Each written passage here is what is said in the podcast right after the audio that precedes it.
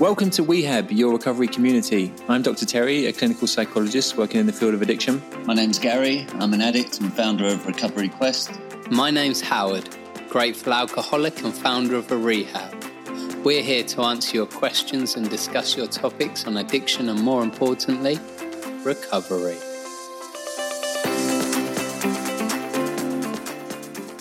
Welcome to another edition of Wehab, your recovery community. It's Dr. Terry, Howard and Gary here. And today we're talking about a really important topic and one that's really timely as we move towards New Year's Eve. And it's a topic that I've called Attending Social Engagement Safely. But Gary, I much prefer your title, which is When Is It Safe to Party? Hi guys, by the way, here with you all as always. There's that question, isn't there? Like, what's life going to be like in recovery? We touched on it in a different episode. Is life boring in recovery? And one of those questions is like, can I ever go to a nightclub again? Can I ever go to a party again? Will I be able to stay sober, or are those environments too dangerous for me? So yeah, looking forward to opening up that question. Can it become safe to do that in recovery? And then let's get into some of our experiences or tips and tricks as to how you can go and do that safely. Yeah, and I think that'd be a really nice place to start is to ask you two, what was your experience like? So was this something that you struggled with initially and then over time you became more comfortable with it? Or is it still something that you struggle with, attending social sort of events where other people might be drinking or using substances? Yeah, it's a good question. And to be honest, it's something I still check with myself regularly. I've partied literally around the world. I've been to snowboarding festivals, I've been to festivals in the UK, I've been to New Year's Eve parties, I've been to London and watched the fireworks go off on New Year's Eve, and I've partied in a World Cup in Brazil, which was pretty surreal. Partied on I can't remember the name of it, Pão de Açúcar, a mountain. It's a little mountain you have to reach out at a cable cart.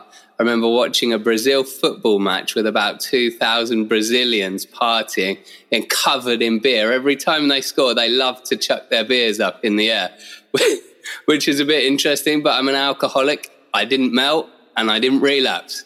So there is signs. It's good to party if you check yourself and you're safe, which is some of the things we're going to go through in a minute. And Howard, how soon was that in your recovery that you were at that sort of event where people were obviously really high spirits and chucking beer everywhere?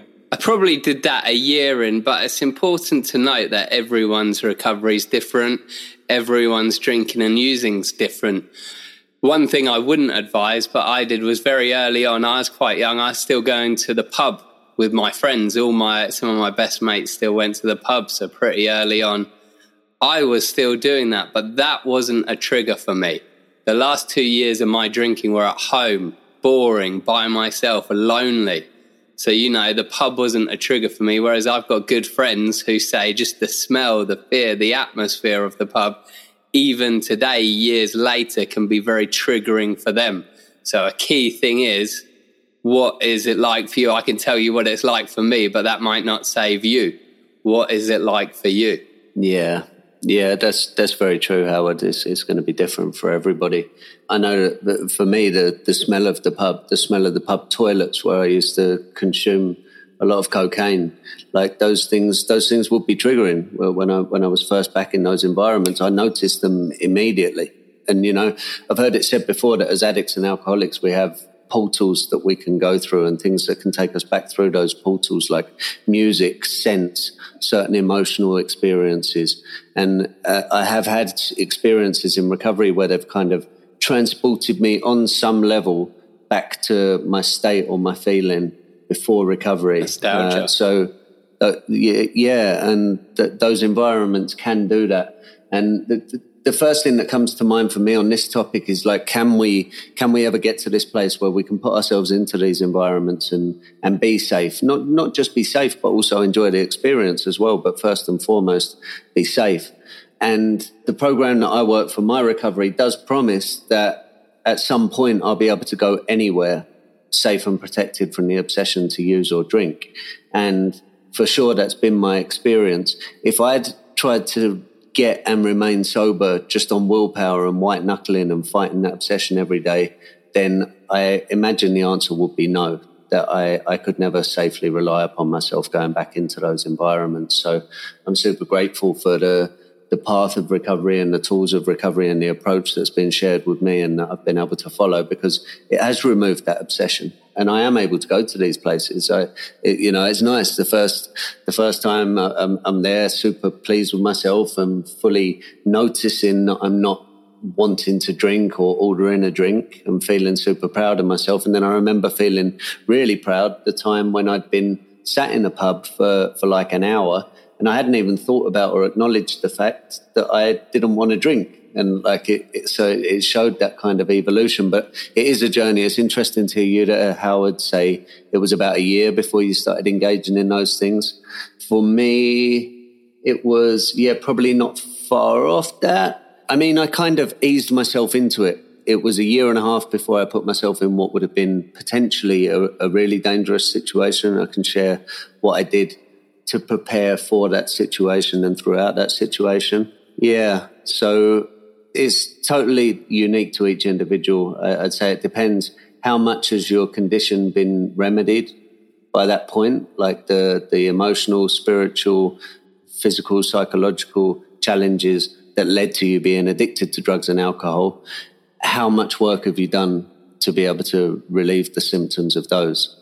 Because if they're still extremely prevalent, then you put yourself back in those environments and there's a good chance it's going to go wrong. I hear what you're saying. So it seems like you're both saying, before you start to think about how do I get through social events, how do I party safely, first of all, to ask yourself, am I ready?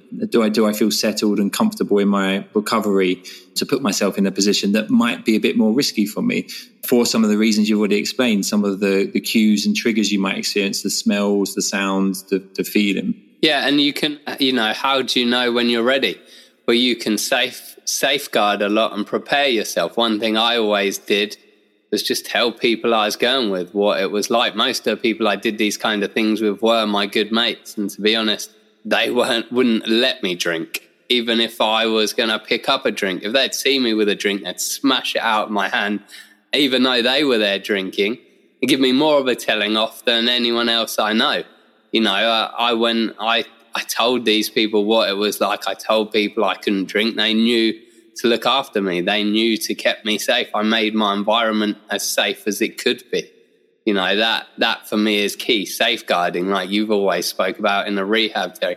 Safeguarding, keeping ourselves safe, keeping clients safe, keeping each other safe. What can I do to safeguard this situation? Mm-hmm. Then maybe that just gives me this confidence to, more of a confidence to know when I'm ready, because I know I'm not just reliant on me. I'm reliant on other people. I'm reliant on other sources. I'm reliant on something greater than me, a collective strength, if you will. Yeah, I like this idea of safeguarding, and it makes me think back to what you said earlier, that everybody's journey is different. But when we look at some of the statistics about addiction and recovery and relapse, what we know is that most people who are going to relapse in that first year of their recovery. So the stats seem to suggest around 2/3 of people that relapse in that first year. And as you move into your recovery, by the time you get to year 5, that drops really significantly to around 14 or 15%. So I suppose the first question that comes under this safeguarding umbrella is one that you mentioned, Gary, is, am I ready for this? Is the timing right for me? Does this feel safe for me? Am I prepared to take this risk? Am I ready to take this risk? Mm-hmm. And I hope actually that something that comes out of this conversation is a bit of inspiration for people to really invest in their recovery. And, not just the thing of trying to stay sober, but investing in dealing with kind of the spiritual and the emotional and psychological things that sit behind that. Because if we do that, then we, the world is wide open to us. Like the experience that I was talking about a year and a half that would potentially have been very dangerous for me. I had a mirror image of an experience that I had maybe 12 months before I got sober, or a bit longer, which was going to Ibiza. It was a friend getting married. We're there on his stag do or his bachelor party. We went to Amnesia for the main night of our trip. We had this kind of VIP balcony area. Chase and Status were playing. And for me, that first time before I got into recovery, that was a sanctuary getting over there, because my life was just crashing and burning, and I was compulsively using cocaine every hour of every day back in London and feeling like an absolute scumbag for doing it. Take that same person to Ibiza and suddenly he feels a bit more settled and a bit more like everyone else, because there's a lot of stuff going on in Ibiza. So that was a sanctuary for me to be there, and I had an absolutely incredible night. I did. It was phenomenal. So then fast forward maybe 3 years from then, I'm a year and a half sober, and another friend is going to Ibiza for a stag do. And as it turned out, we went to Amnesia. We got that same balcony, and Chase and Status were playing again. So, and it was the same group of friends. So literally it was a mirror image of the previous time, except this time I'm in recovery. I'm a year and a half sober, and I'm committed to staying sober. And I had, if anything, that night was better than when I was in active addiction. It was phenomenal. The natural high that I tapped into that night was incredible. I had zero temptation to use drugs, zero temptation to drink alcohol. I had the most amazing connected experience that night ever. But I worked hard to make sure that I'd be safe to do that. I consulted with other people before I even accepted the opportunity to go there. I invested so hard in my recovery in the month and the days before I left on that trip, so that I could be in the best emotional and spiritual and psychological condition possible before I went. And the day before I traveled, I spent the whole day with somebody else in recovery, working with them on their program. You know, we keep what we have by giving it away. That's what I've been taught. I knew if I spent the whole day before I go working with somebody else on his recovery, it's going to help my emotional and spiritual condition and give me the best chance when I go away. When I go away, make sure I've always got my phone on me. Some of the other things that we're going to talk about. I was still working my program whilst I was away. I was getting up, doing the things that were suggested. I went to a meeting, sitting on the beach in Ibiza with the sun bouncing off the ocean, connected with a bunch of addicts that I'd never met before. It was absolutely beautiful. So, yeah, I mean, these things are possible, but it's truly my belief that really they're only possible to do safely if we really invest in our recovery and actually trying to deal with the psychological underpinnings of our recovery. If I had gone to try and do that, just staying sober on willpower alone, there's no way I was walking out of Amnesia sober. Yeah, sure. And that ties into a question that I was thinking as you were talking. So working on the psychological, the emotional, the relational underpinnings of addiction takes time. What if that invitation had come up, say, 3 months into your recovery or 6 months into your recovery? Do you think you would have been able to you wouldn't have felt ready? Mm-hmm. No way. I've got a recollection of where I was in my recovery at that time. And I've got an awareness of the things that I did in between, say, 3 months into my recovery and a year and a half into my recovery. And so much more armor and protection was added to me in that time that, there's no way that I would have been ready in 3 months. Okay. So it sounds like what you're both saying is that it's been for you two absolutely possible to party and to be around potential triggers in your recovery. But the first thing to think about is when you're ready for that, when the time is right, when, as you're saying, Gary, when you feel settled in your recovery and you've had chance to start to address some of the underpinnings of the addiction in the first place. Shall we move on to start thinking about tips and reflections that might help people who are in recovery as they start to think about attending social engagements? Yeah, sounds good to me. Yeah, I think we've got 6 tips and tricks for how to cope with social events in recovery. Gary, do you want to kick us off? Okay, yeah. So number 1, ask if you truly think you're ready. And with that, maybe don't just ask yourself, ask some other people, you know. Hopefully at this point, certainly if you're far enough into your recovery to be considering going to a New Year's Eve party where lots of people are going to be drinking or any of these kind of engagements, you've got some people around you that you can confide in, you can ask questions, who have an idea of where you're at in your recovery. So ask yourself, and ideally ask other people, do you truly think you're ready? Because here's the thing. If you're able to maintain your recovery and continue growing in your recovery, you have the rest of your life ahead of you to be able to engage in parties, go on holidays, hang out at a beach party, you know, engage in all of these social interactions. You have the rest of your life ahead of you. There's no need to rush it. There's no need to rush it. So don't feel pressured to attend. Ask yourself truly if you feel ready, and only attend if you absolutely believe you can. And if you do, then it'd be a good idea to pay attention to some of the tips that follow as well as to how to do it safely.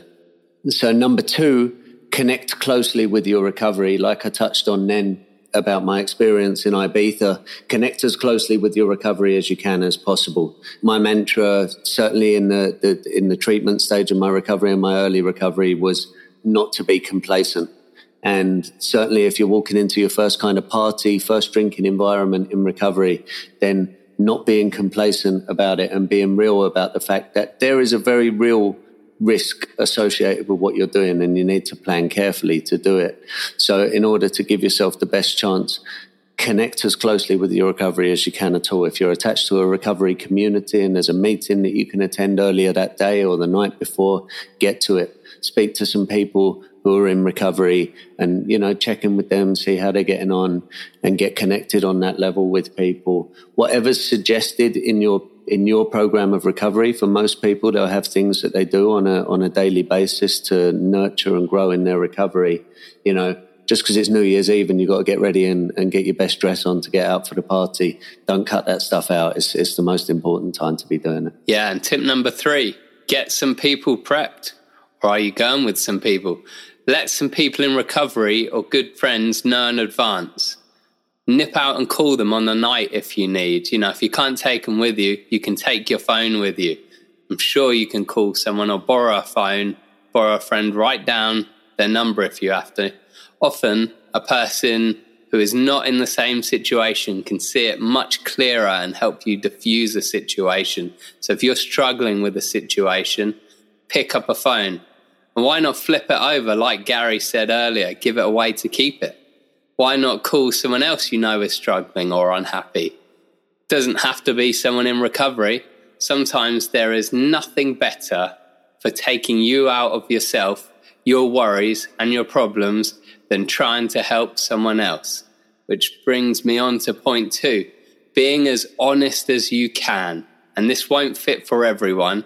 Fits very well for me. It was something I did very well in early days.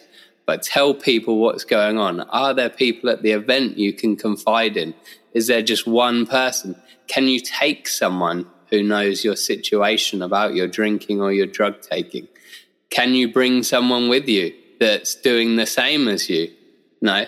Can you tell the people there what's going on, even if they drink themselves? Because you never know. They may tone down their drinking or behavior for you.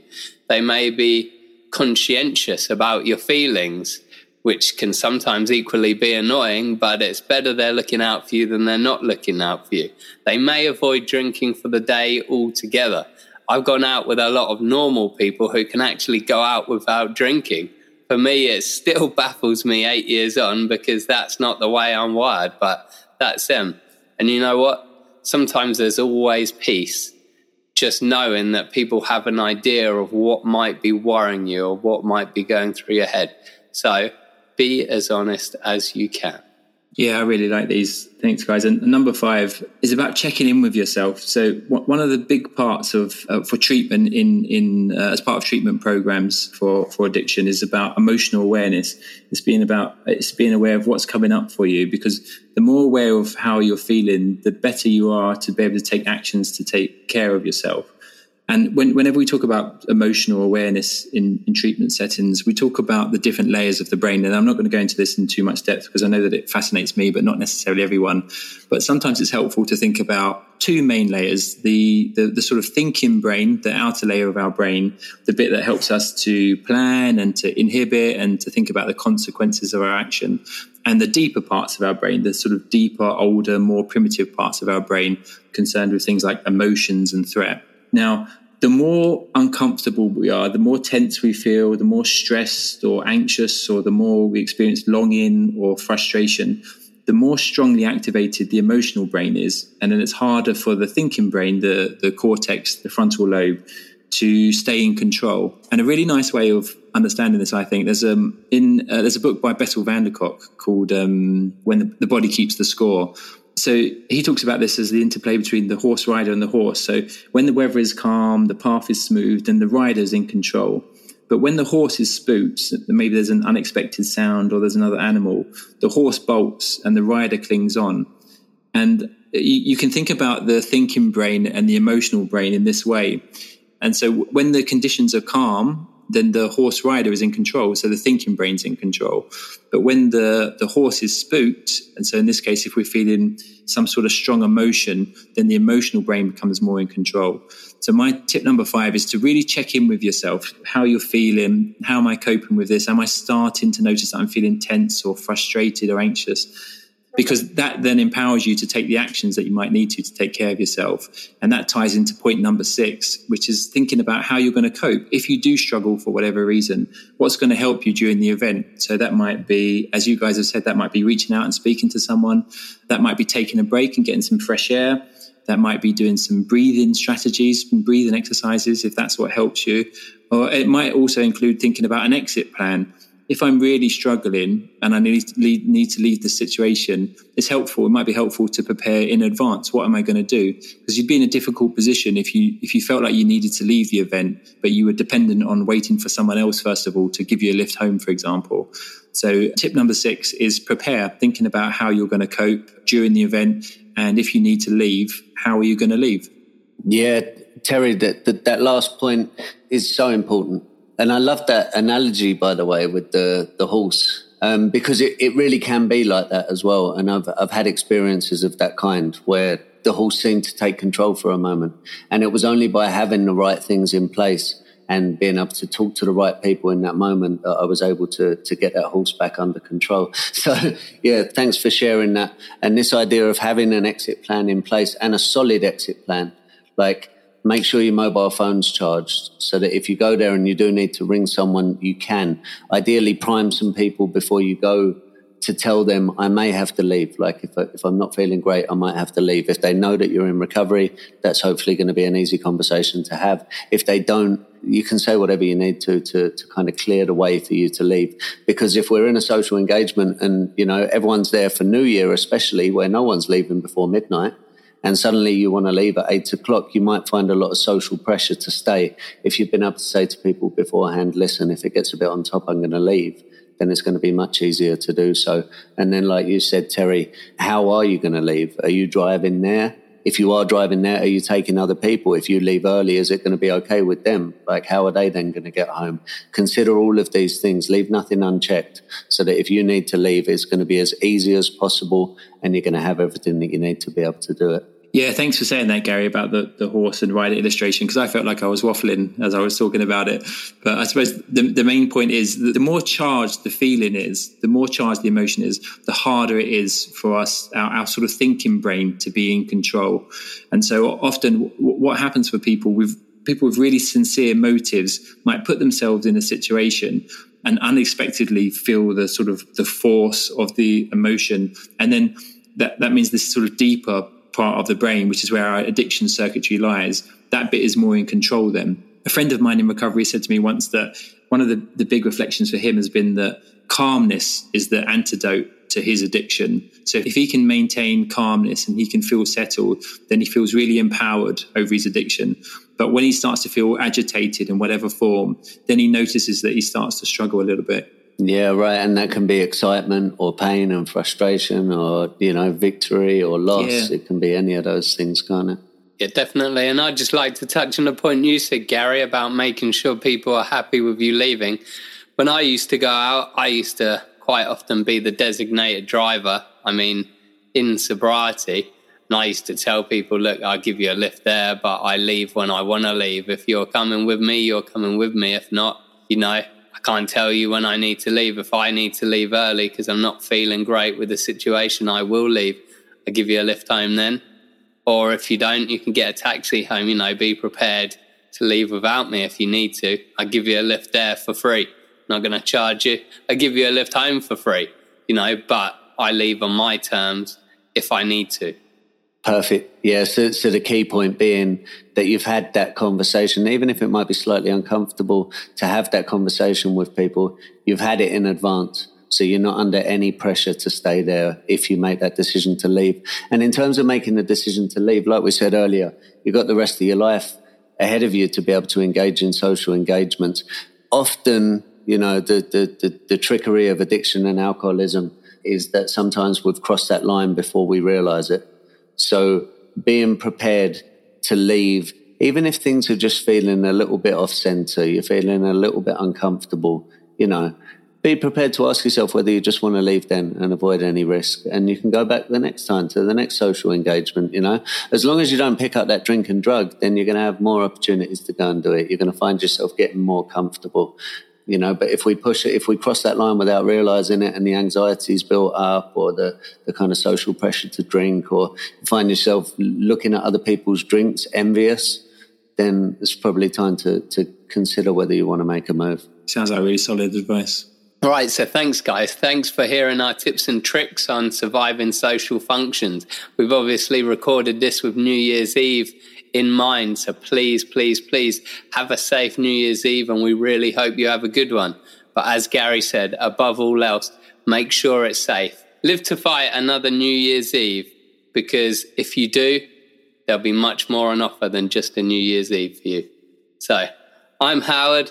You've been here with Terry and Gary. Stay safe and stay humble, people. Thanks, Howard, and thanks, everyone, for listening. And please don't hesitate to get in touch with us if you have questions about this podcast episode or you have suggestions for other topics. We'll be happy to hear that. Yeah, for sure. Yeah, thanks, everyone. I hope you enjoy the remainder of 2020, and 2021 is going to be a magical year.